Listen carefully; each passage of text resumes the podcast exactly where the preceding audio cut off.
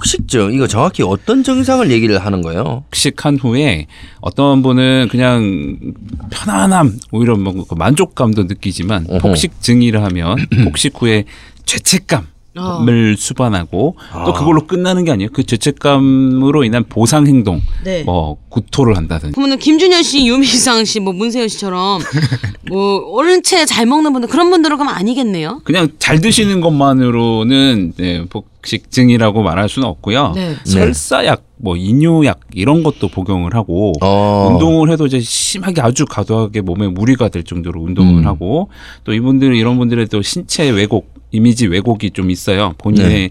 또 체중 체형에도 좀 집착을 과도하게 하는. 이 원인이 스트레스인가요? 조금 더 구체적으로 말하면 네.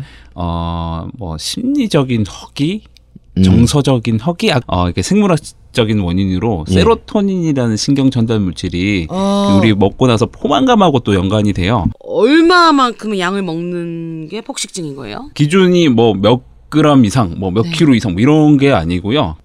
기간과 횟수도 고려를 해야 되는데 일주일에 1회 이상, 3개월도 이상, 기간으로 치면 3개월 이상. 사실 저희가 병이라고 생각을 한 적이 별로 없거든요. 그렇죠, 그렇죠. 아니 보건의료 빅데이터 결과를 보면요, 2013년부터 2018년까지 3,200여 명의 환자가 꾸준히 병원을 찾아오고 있다고 해요. 완벽주의적인 성향이 있거나 네. 좀 자존감이 좀 떨어지는 분들.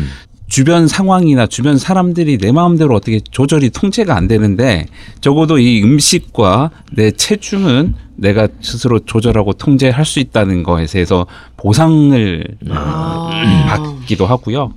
심지어 성취감을 느끼기도 합니다. 폭식증 이거는 치료 가능한가요? 세로토닌 재흡수 억제제 항우울제가 있습니다. 그 약을 먹거나 동시에 식이행동을 조절하는 어떤 행동치료 또 음식, 체중, 뭐 체형에 대한 잘못된 생각, 신념을 고치는 인지치료.